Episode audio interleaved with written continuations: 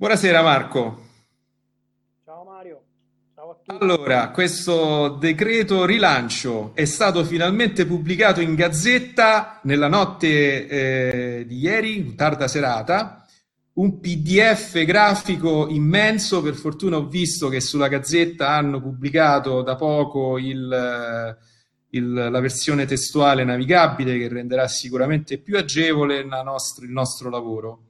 Allora, mh, la cosa che mi è subito balzata agli occhi è che sono in attesa, sono in rampa di lancio ben 96 decreti attuativi, il che eh, 50 pagine sono queste 5, 500, 260 articoli. In gazzetta sinceramente non... Vabbè, comunque qualche centinaio di pagine. Io credo che... Sulle mille. Su, beh no, mille dai, sei ottimista. Consigliano ogni decreto attuativo una decina di pagine, tra visti e considerati e rimandi di, di vario genere. Io credo che una media di 10, di 10 pagine, va visto, vista la mole dei DPCM, io non credo che possano andare sotto le 10 pagine. Quindi 10 moltiplicato 96, sono da, partiamo da un minimo di 960 a forse anche a un paio, a 2000, 2000 pagine con i decreti. Secondo me sì, dai, poi magari qualcosa, eh, qualcosa sarà un po', un po' più breve, qualcos'altro. Senti, ma allora eh, da una prima analisi i professionisti, proprio i professionisti con cassa, trattati malissimo. Eh? È uscito dalla finestra quello che sembrava fosse entrato dalla porta, perché fino a due giorni fa, fino alla bozza del, che avevamo commentato e anche quella successiva, c'erano sia contributi a fondo perduto, sia ehm, erogazioni di ultima istanza che riguardavano anche noi professionisti iscritti alle casse. Deve essere successo qualcosa, non, forse non lo so, scontri di governo, qualche polemica interna, forse anche, non lo so, il fatto che, certe, che ci siano state queste frizioni così importanti sulla giustizia, sta di fatto che i professionisti con iscrizione alle casse sono usciti sia dal contributo eh, a fondo perduto dell'articolo 25, che era il vecchio articolo 28, ossia nell'articolo 84 da, dalla possibilità di avere a maggio 1000 euro in base alla riduzione del fatturato e quant'altro. Quindi chi ha avuto i 600 euro nel mese di marzo riceverà automaticamente, senza dover fare nulla, altri 600 e nel mese di... basta, finisce qui. Secondo questo, questo, poi naturalmente sappiamo che è un decreto legge, deve essere convertito, potranno esserci modificazioni, a questo punto sta ai nostri organi. Sì, sì, ho sentito anch'io che sicuramente le associazioni delle, delle, delle professionali subito, diciamo, eh, hanno subito protestato, ho chiesto al governo di intervenire immediatamente, però certo eh, se sommiamo questa cosa anche al mancato funzionamento fino adesso delle, dei provvedimenti e disposizioni del cosiddetto decreto liquidità, dove que- questi atti di amore da parte delle banche non si sono visti, questi atti d'amore da parte delle banche no, proprio no, ma anche perché diciamo a me sembra quasi una contraddizione in termini, cioè una banca che compie un atto d'amore nei confronti... Non, non, non lo so, non l'ho mai vista. Tu l'hai mai visto un atto d'amore di una banca? No, io ho visto tanti atti esecutivi e tanti atti ecco.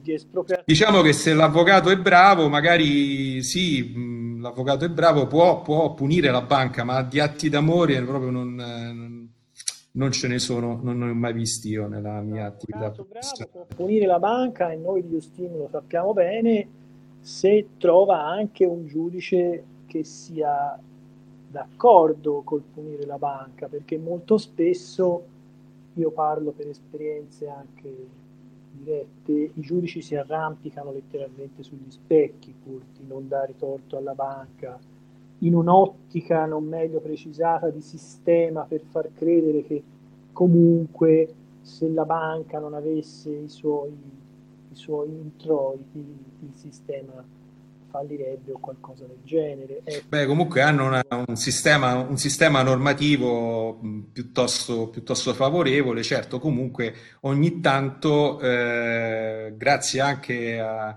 agli avvocati, e noi ne abbiamo alcuni nel, nel nostro gruppo, eh, questi che, che, riescono a trovare nelle pieghe no, normative dei, delle, delle piccole fessure e, e quindi riusciamo comunque a ricondurre eh, nei, minimi, nei minimi del possibile eh, ad equità eh, un rapporto che sicuramente non è, non è, vantaggioso. Certo c'è anche chi se ne approfitta, però e bisogna dire che le, le, persone per bene di solito le subiscono le banche, di solito quelli che riescono a, a, a rubare, tra virgolette, soldi a una banca sono persone molto scaltre, no? che, che, che, fanno, che sono abituate no? a, a, certe, a, certi, a, certi, standard e fanno leva anche su, su altre modalità di convincimento, però non, non, non usciamo fuori dal seminato. E Marco, non abbiamo moltissimo tempo. Eh, no, dici no. cosa è stato riconfermato, quali sono, se ci sono differenze, cosa diciamo, ritieni sia utile evidenziare anche perché questo è un follow up del, del video che abbiamo già registrato e che ha avuto diciamo, un, discreto, un discreto successo. A te la parola. Allora, guarda, io ho sostanzialmente ripercorso quella che era stata l'elencazione delle misure che avevamo visto nel precedente video e eh, devo dire che a parte la brutta pagina de, de, di cui abbiamo già parlato riguarda i professionisti, cioè il fatto che misteriosamente eh, norme che dovevano essere estese a tutti e che dovevano avere una, un impatto eh, nei confronti di, di, no, di, noi tutti professionisti iscritti alle casse, che siamo persone ecco, diciamo che, che, che a torto vengono considerate percettori di reddito superiori alla media, ehm, abbiamo sostanzialmente una conferma di quelle che erano state le misure. Quindi l'articolo che adesso è l'ex articolo 28, che l'articolo 25, prevede questo fondo perduto con il meccanismo di cui avevamo parlato, quindi con la valutazione del fatturato che deve essere stato inferiore ai corrispettivi del mese di aprile 2019, in base alla riduzione e ai ricavi che sono stati percepiti dall'azienda c'è la possibilità di avere questi contributi che vanno dal 20% al 10% per i ricavi fino a 400.000 euro sono il 20% e per quelli sopra al milione, dal milione a 5 milioni, il 10% della differenza che non si è percepita. Però questa è stata stralciata, anzi è stato inserito un, un periodo in cui si precisa espressamente a chiare lettere, onde evitare equivoci, che i professionisti iscritti alle casse sono esclusi.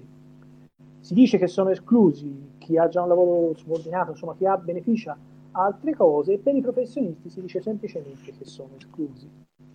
Come detto, io spero che questa cosa venga un po' corretta quando sarà il momento, non tanto per l'importo in sé, perché sicuramente noi non potremo risolvere i nostri problemi con eh, un'erogazione che non sarà sicuramente, anche per motivi oggettivi particolarmente rilevante, tuttavia l'idea di essere discriminati per qualche strana ragione c'è.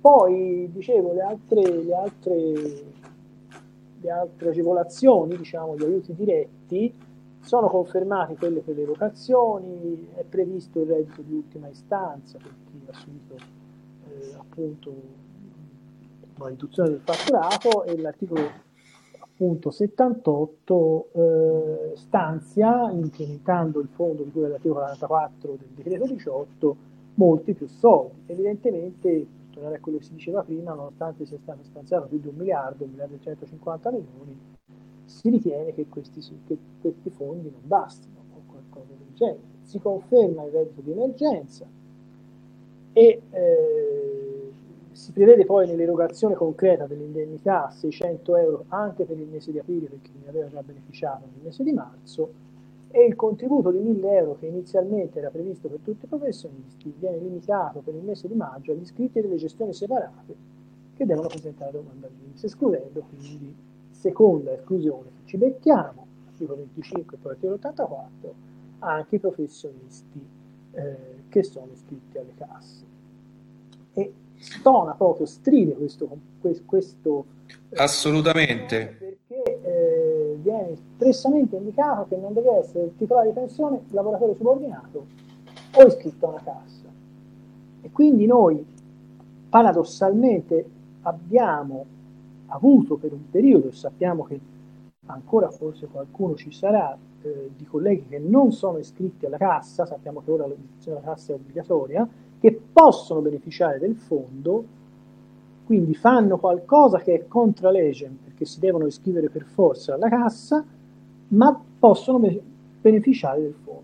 Quindi due, diciamo, ci sono due distorsioni abbastanza evidenti. Noi sappiamo che eh, l'iscrizione obbligatoria alla nostra cassa è una, è una previsione piuttosto recente, che è entrata in vigore saranno 5-6 anni, perché sappiamo bene che soprattutto in certe zone d'Italia l'iscrizione alla cassa è un optional.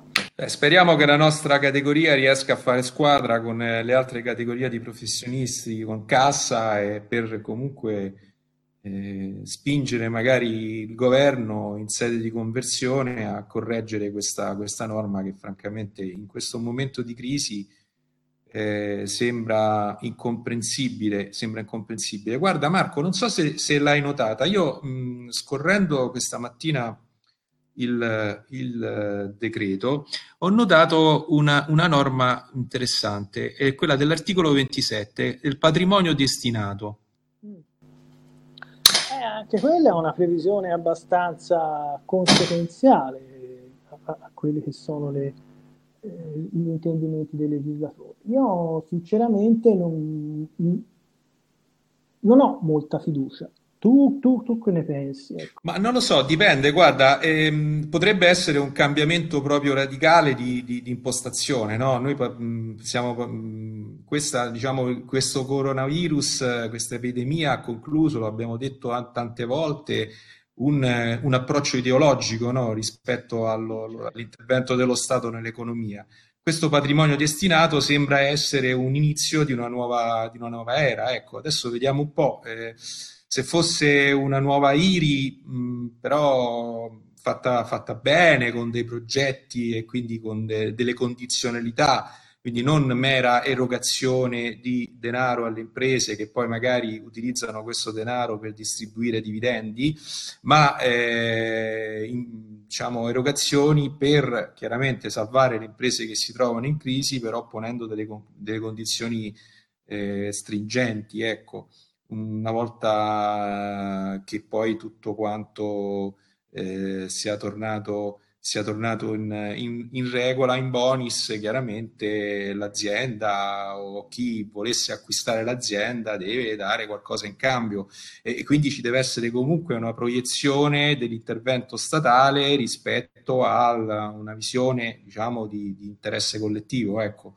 E non deve essere una elargizione bella e buona che poi alla fine è, legata più a, a a questioni di, di altro genere ecco, rispetto al, all'interesse pubblico. Ma non vogliamo pensare che si tratti di erogazione per salvare imprese italiane decotte, per esempio, che volano nei cieli o qualcosa del genere? Beh, sì, sicuramente. Sicuramente c'è un intervento in, in, in tal senso, però voglio dire, eh,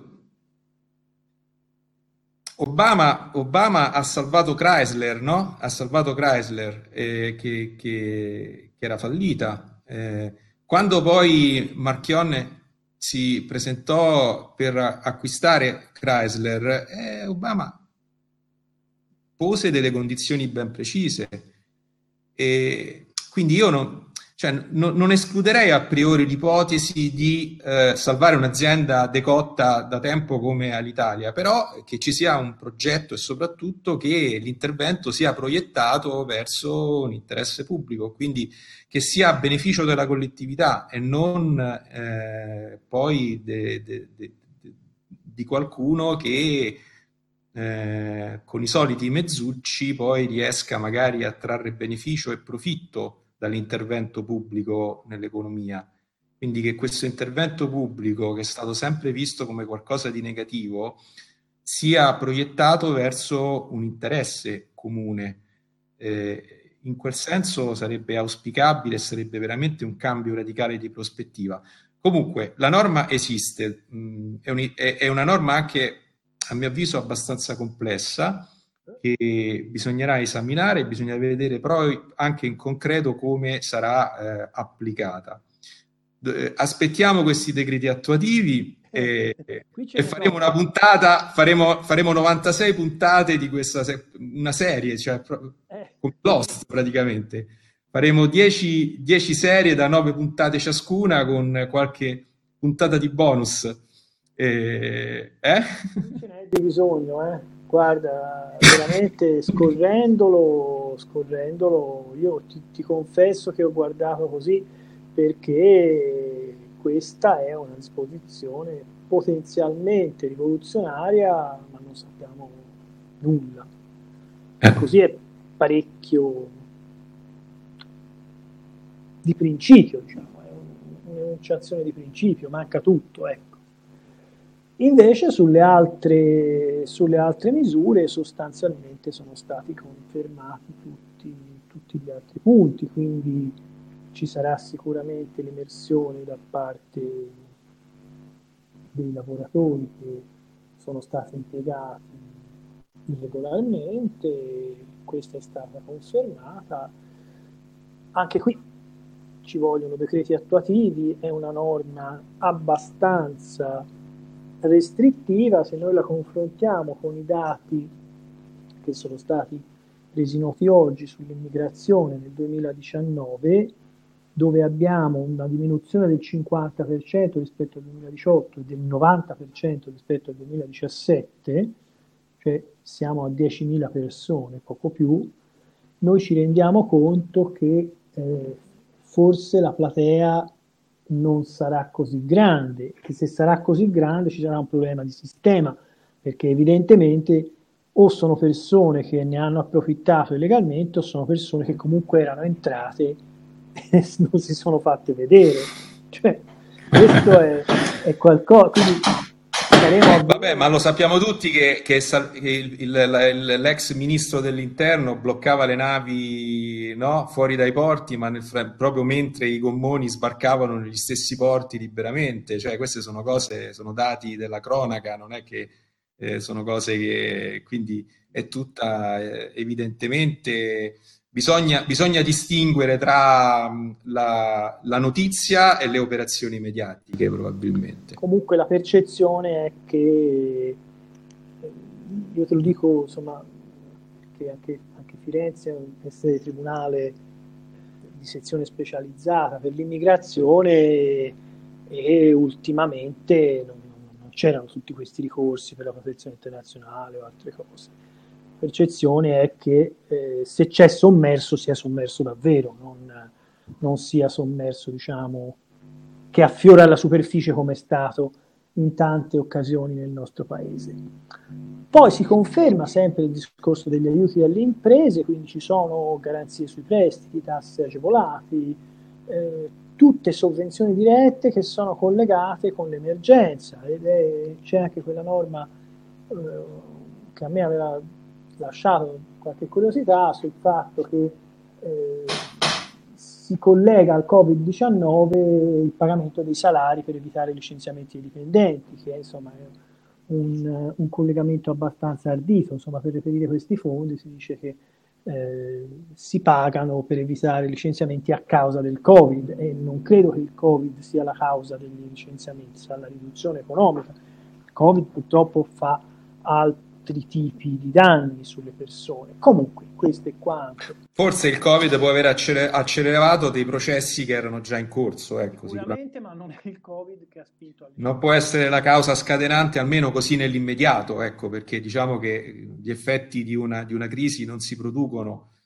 eh, in pochissimo tempo, anche se comunque ci sono aziende che hanno bisogno di eh, un flusso continuo di, di, di, denaro e quindi quando viene a mancare questo flusso è chiaro che poi entri subito, immediatamente in crisi, in crisi di liquidità. E poi certo questa crisi di liquidità, c'è il decreto liquidità che ha, fino adesso almeno non mi pare che stia funzionando. Ho visto no, che... Eh, sì, Sicuramente non sta funzionando perché, come abbiamo detto prima, l'atto di amore non è proprio... Non si può chiedere al leone di fare, di fare qualcos'altro, no? Eh, il leone ha la bocca tanto grande e, e mangia molto. Sicuramente non, non, puoi chiedere a un leone di essere buono. E deve seguire il suo istinto del resto, no? Eh, è un po' come la storia della rana e dello scorpione. C'hanno nello statuto eh, va bene. Profitto, no? Più o meno lecitamente, ma c'hanno proprio... No, no, vabbè, certo, però poi comunque lo Stato che salva le banche, diciamo, lo Stato un atto di amore se lo sarebbe aspettato, se lo aspetterebbe, perché comunque lo Stato comunque di, di aiuti alle banche in difficoltà ne ha dati, banche comunque anche che avevano prestato in maniera, con gestioni non proprio ordinate, ecco. E, quando invece un professionista chiede un piccolo imprenditore, chiede un piccolo finanziamento con la garanzia del 100, al 100% dello Stato, quindi con una banca che rischia niente, no? perché comunque lo Stato in caso di mancato pagamento, di mancata restituzione eh, del denaro eh, concesso in mutuo, avrebbe, garantirebbe, no? dovrebbe garantire Ecco, le banche invece no, mm, dicono no, decidiamo noi se darlo e devo dire che hanno anche dei vincoli, eh? ci sono anche dei vincoli legali per le banche nell'erogazione del credito che forse bisognerebbe rivedere, però è anche vero che menano un po' il can per l'aia. Io mm, eh, ci sono persone che, che, che, che conosco che, mi hanno detto di aver presentato delle, delle, delle richieste, di aver compilato tutti i moduli eh, pubblicati nei siti delle banche, aver mandato le PEC, ma la risposta che hanno ricevuto eh, fondamentalmente sono risposte interlocutorie, eh, di richiesta di inviare nuovamente i documenti che erano già stati inviati. E allora io sto preparando mh, una serie di, eh, di PEC molto molto pepate che ovviamente eh, saranno inviate per conoscenza anche alla Banca d'Italia che è organo ispettivo e per quanto di sua competenza poi alla fine eh, devo dire che la Banca d'Italia risponde sempre, manda sempre una, una risposta. Forse potrebbe essere un'idea, Mario, ne parliamo adesso, ma anche una BF, l'arbitro bancario finanziario, segnalare, perché comunque se ci sono i requisiti si configura una responsabilità precontrattuale, non è che la banca che ha una libertà ovviamente di impresa può decidere o meno se concedere il finanziamento, ma deve motivare e deve essere conforme a quelli che sono i parametri che sono dettati dalle varie norme. Ti volevo dire però, per quello che si diceva prima, cioè il fatto che il decreto 18 non stia funzionando per niente, anch'io ho notizie di persone che ehm, hanno ricevuto le più varie scuse dal fatto che eh, sarebbe un cliente troppo nuovo e quindi non possono saperlo, nonostante che quello gli abbia prodotto il fatturato e quant'altro, dimostrando la perdita di introiti, al, alla libertà della banca di decidere come crede e controfferte per esempio di fidi che chiaramente hanno altri campi. Sì, la cosa interessante infatti, infatti la cosa interessante è proprio questa Marco, che poi comunque arrivano continuamente email, non so se te le mandano anche, se le ricevi anche tu, le hai ricevute anche te email di, di istituti finanziari, di banche che propongono finanziamenti, per carità, anche a tassi, a tassi molto convenienti rispetto a molto più convenienti rispetto a quelli eh, che, che, venivano applicati e proposti in epoca pre-Covid, però sicuramente non il tasso fortemente calmierato, diciamo un tasso molto vicino, eh, molto prossimo allo zero, e che viene, dovrebbe essere applicato in caso di garanzia da parte dello Stato.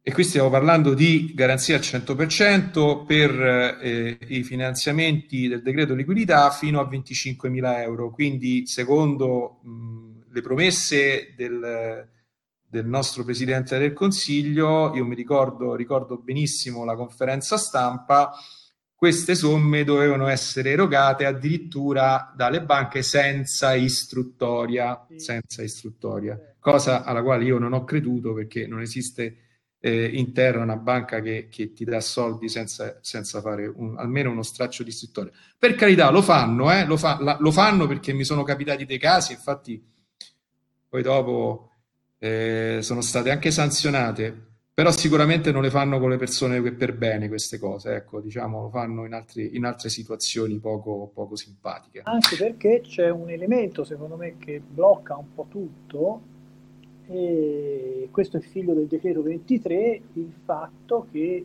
sostanzialmente si sono congelati, oltre ad aver chiuso a doppia mandata i tribunali e buttato via la chiave per più di due mesi, si sono bloccate tutte le procedure fallimentari, addirittura con un legislatore che dice di più di quello che ha scritto, perché sentenza di questi giorni del Tribunale di Piacenza che ha ritenuto per esempio ammissibile il fallimento improprio presentato dall'imprenditore, ma se noi leggiamo il decreto 23, mentre la lettera della norma non lo esclude, ed è su questo che ha puntato il Tribunale nel, nell'accogliere la domanda di fallimento improprio, nella relazione si dice che il fallimento improprio non è ammesso. Evidentemente quella, c'è, c'è stata una discrasia fra chi ha scritto norma e chi ha scritto la relazione, non si sono messi d'accordo Probabilmente chi ha scritto la relazione è qualcuno che davvero voleva mandare in ferie il tribunale. Pensiamo a una materia delicatissima come quella fallimentare con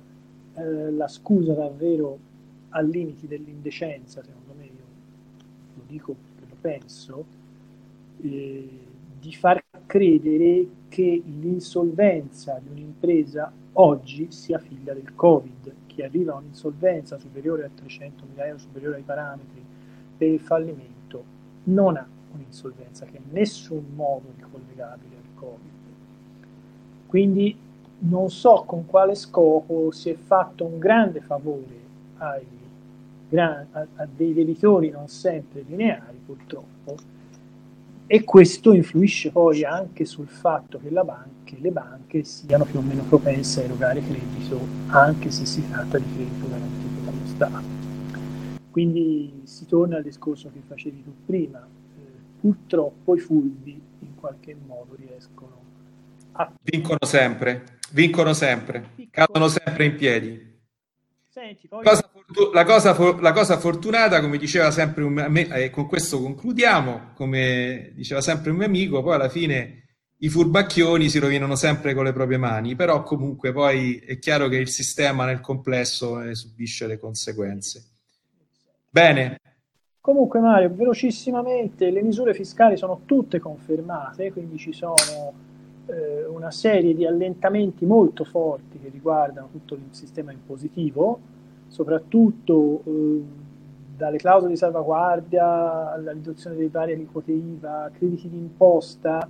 C'è una cosa piccolina ma può essere interessante, un credito d'imposta del 60% per eh, l'acquisto di dispositivi, anche per l'acquisto di dispositivi di protezione. Prima era soltanto per le spese di sanificazione, adesso è stato esteso nell'ultimo nell'ultima forma, diciamo quella poi pubblicata, anche per i dis- dispositivi di, di, protezione, quindi se compriamo le mascherine le possiamo detrarre al 60%. Che Comunque eh. è un piccolo... Diciamo... Questa è una cosa... Marco, ti volevo chiedere una cosa riguardo le disposizioni fiscali, per quanto riguarda le ristrutturazioni, no? C'è il credito, il credito d'imposta, se non erro, del 110% per le ristrutturazioni edilizie, però eh, di, di scopo, quindi eh, fotovoltaico, messa a norma, riduzione del de, de, de consumo, no? del, de, in generale risparmio energetico. Risparmio energetico, esatto, risparmio energetico.